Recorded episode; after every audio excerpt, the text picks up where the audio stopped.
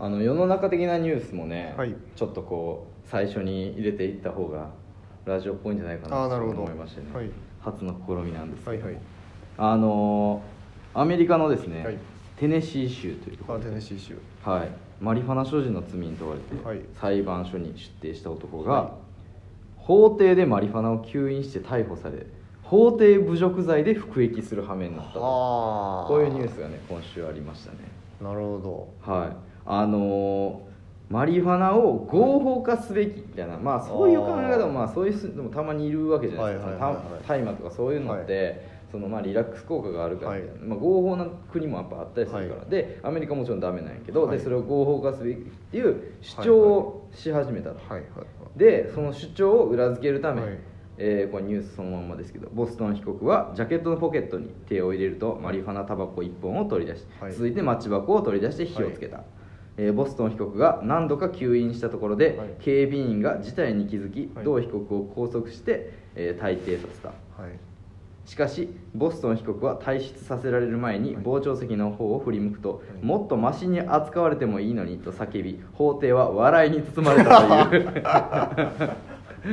っていうニュースがねね。あったみたいですよ。アメリカでね。だから自分のねこれは合法化すべきって言って吸い始めたと。でみんなあのしばらくはちょっとそれを見てたと。で事態に気づき 何度か吸引したところで 事態に気づきや退廷させたと。面白いですね。そうそうそう。面白いですね。話やからちょっと聞き入ってしもたのか分からんけど、うんなるほど。ねうん何度か吸引したところあ違うあかんあかんってなって。であの退廷させたと警備員によって退廷させたやっぱ絵が持ったんでしょそううねそうそう。見れたんですよね。そう見れたんやろな。で退出させられる前に傍聴席の方を、えー振り向いて、えーもっとマシに扱われてもいいのにって叫んで爆笑を取ったっていう。変なニュースよ、そんなことがあったんですね。えーあとねあのークレヨンしんちゃん」の,、はいはい。はいあのー監督さんはい。がねのインタビューみたいな、はい。テレ朝ポストでね、はい。なんかあったんでちょっとそれもね、はい。ちょっと見てたんですけどね。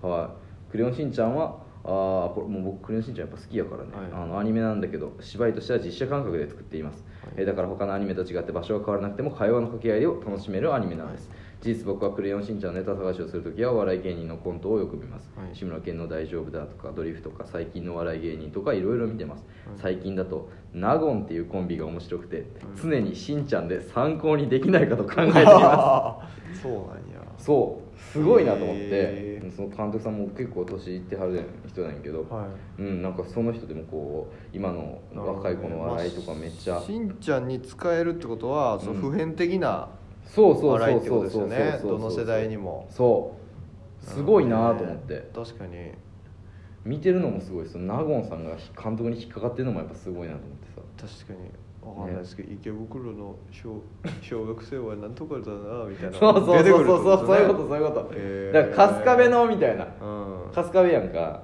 あー春日部うんしんちゃん春日部やからさしんそうですね。ちょっとごめんなさい、うんしんちゃんの知識が いやまあなさすぎてあんま池袋行かへんから。だから池袋の話かと思ってま えし違うよ。た ウエストゲートパークみたいなことかな。アニメは基本的に子供向けのアニメあんま池袋ではあそうですか。やらへんから。そうか。うん。あんま平和な街ではないからね。そう。なんか今度の皆さんのです見て面白かったなえー面白いですね。うんネット記事でねなんか面白いのあったらちょっとねあの見るようにしてるんですけど。うか、うん、こういうちゃんとしたねニュースとかを見ないとほんまなんかネットニュースっていう見方してるとよくないなって最近思って。ネットニュースってさほんまにあの、キャッチだけさ、はい。一言、まあ、ついてる、ね。一目見た時に目に入るフレーズだけ、はい。あのーまあ目を引くような言葉で書いてたりしてはいはいはい中身大したことないみたいな、はいめちゃくちゃあるやんか、はいあれがめちゃくちゃ嫌いなのよ最近、はいはいはいそれちょっとねどうしても言いたくて。あー。のー渡部、えーはい。アンジャッシュ渡部、はい。いい加減にしろ。みたいな。書いてあって、はい。アンジャッシュ渡部がいい加減にしろ、はい。であのそれをまあちょっと気になるやんか、はい。なんかブチギレ事件なのかなと思って、そしたらあのーなんかはい。取材、えーまあ飯食べログ、はい。うん、食べログのねなんか会見みたいなやつで、で、えー渡部さんが、はい。あーなんかこうその食べログについて喋っててで、はい。ここの、まあ、取引っていう、はい。え4年連続で1位取ってるところはこれはもう本当に美味しいですね、はい。みたいな奥さんともたまに行きますよ、みたいな。で、えー記者がねはい。奥さんとはどうなんですかみたいなとかあー奥さんの効果で、うん。あの予約しなくてもいけるんじゃないですかみたいな。なんかそういう質問がね、うん。えー連続で「奥さんは、奥さんは奥さんは」みたいな「もう奥さんの話いいじゃないですか」で4回目ぐらいに「奥さんは?」って言われた時に「いい加減にしろ」って突っ込んだっていう話を それを「アンジャッシュ渡部いい加減にしろ」ね。っていうその、はいはい。題でね、はいはい。ネットにね、い。ヤフーニュースが載ってるわけですよ、はいはいはい。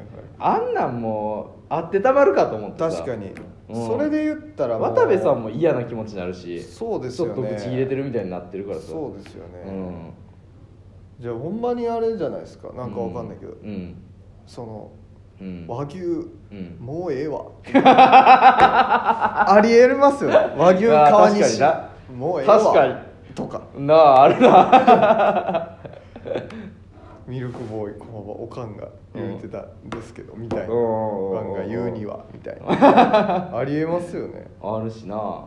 サンドイッチマン伊達みきおもういいぜ。確かにそれが並んでたらおもろいですよ、ね。うんおもろいね。ろんなオチの。面